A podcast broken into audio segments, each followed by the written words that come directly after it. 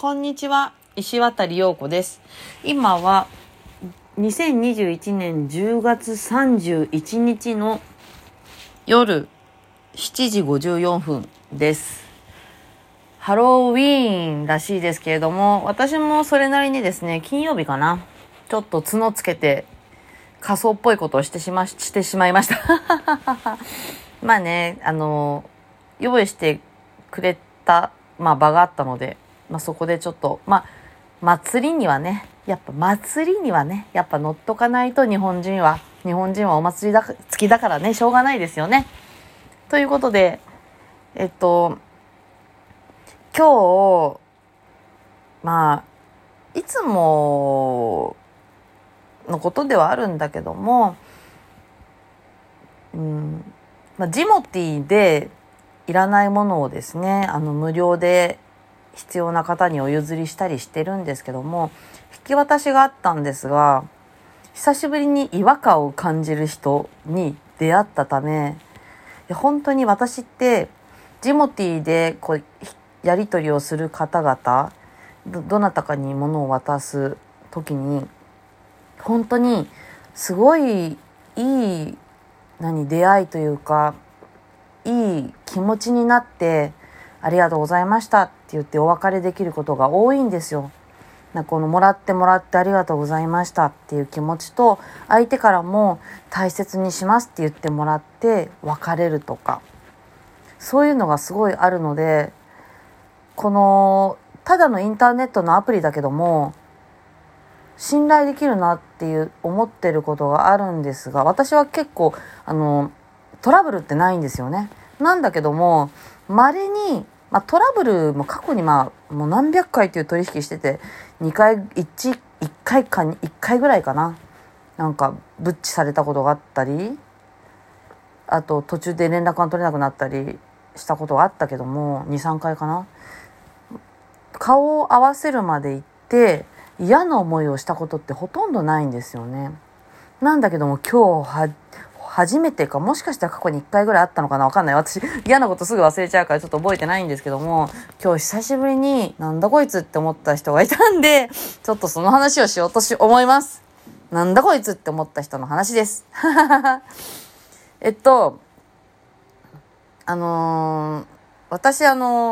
今世代交代をずっとしてまして、要するに古いもの、もう10年ぐらい使ってた家電とか、古くなったもうボロボロでしょみたいなものを新しく買い替えることをここ数ヶ月ずっとやってるんですが、断捨離っていうのは持ち物を減らしていく作業だと思うんですけども、断捨離ではなく、古くなったものを新しいものに買い替えるっていう儀式ですね。私の中では自分の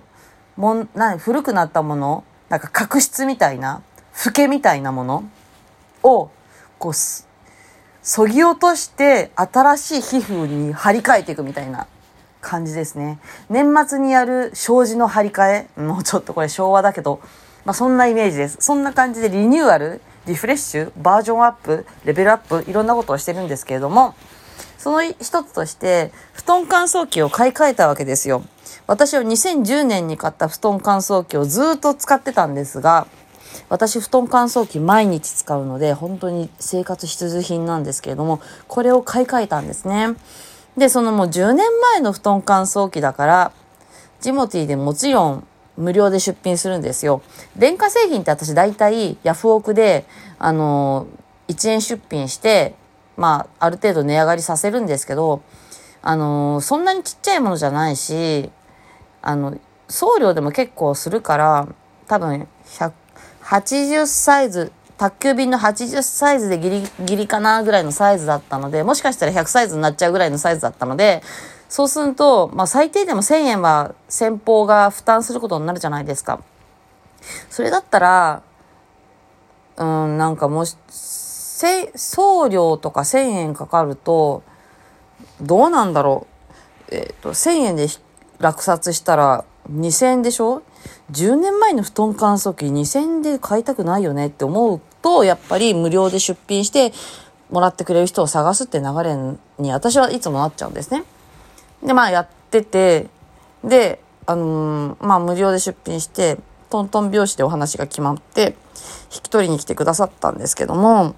お渡しするときにおいくらでしたっけみたいな感じで財布出す作業、だから仕草をしたんですね。で、無料ですからって言って、どうもありがとうございますって言って引き取っていただいたんですけど、心優しい人、とても寛大な人だったらば、何もなかったかのように過ごせるのかもしれないんですが、私はすごいそこに違和感を感じたんですね。まず、私は無料出品してるんですよ。で、インターネットでやり取りをする中で、ジモティとかメルカリとかでフリマアプリでやり取りする中で値段見ないはずがないじゃないですか。そう思いません？絶対無料で出品してるから欲しがったに違いないと私は思うんですよ。金額がかかるものであればそれがどういうものなのかとか調べたりするから、例えば1000円で出品されてるものが1000円の価値に値するものなのかをまず調べたりして多分買うと思うんですね。中古品だし、2010年製のものって写真も載せてるわけですから、だから値段がわからないで取引をするっていう、そんなことをするはずがないんですよ。なのにそのパフォーマンスいらなくないみたいなことされると、私はいい気持ちで取引をしないのに、何そのパフォーマンスみたいななんでそのアピールみたいなことを感じてしまうんですよね。それいらなくないみたいな、何のクッションなのそれみたいなの感じてしまったんですよ。私はもしかしたらすごい心が狭い人間なのかもしれないんですけど、これってよく考えていただくと、すごい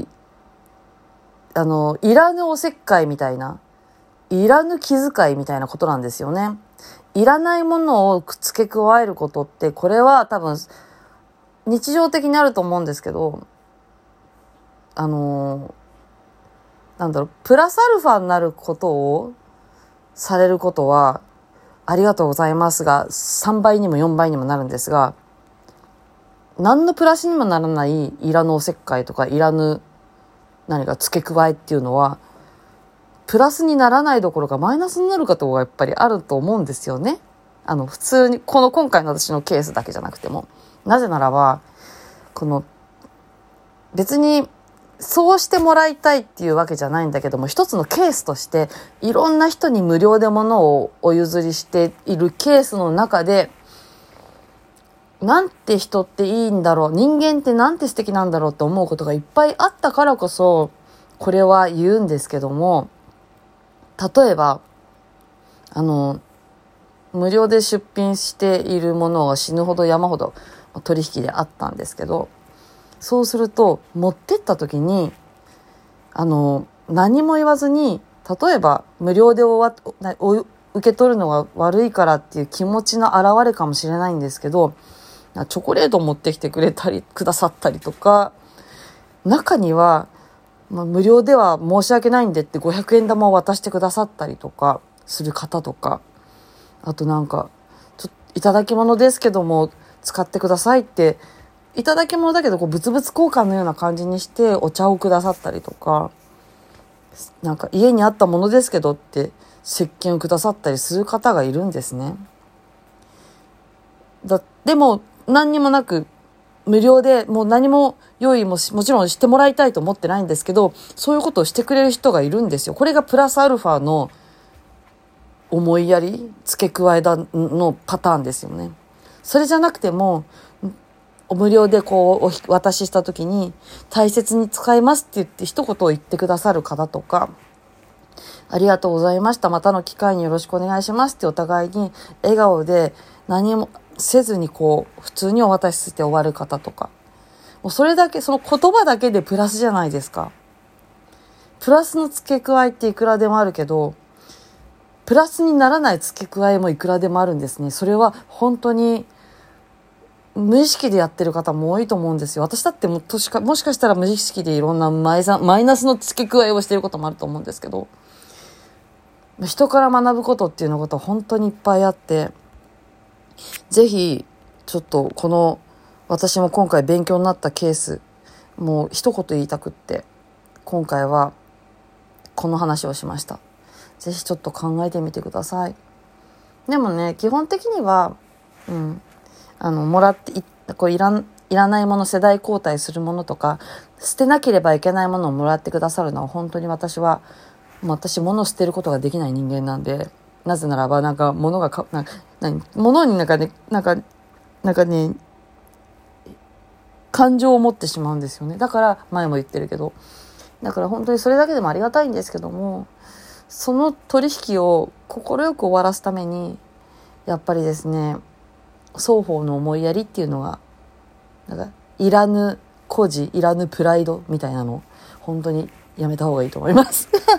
という話でした。やっぱりちょっと言いたいことがあると10分過ぎてしまいまして、11分になっちゃいました。ということでまた明日、じゃあね、バイバイ、いい週末を。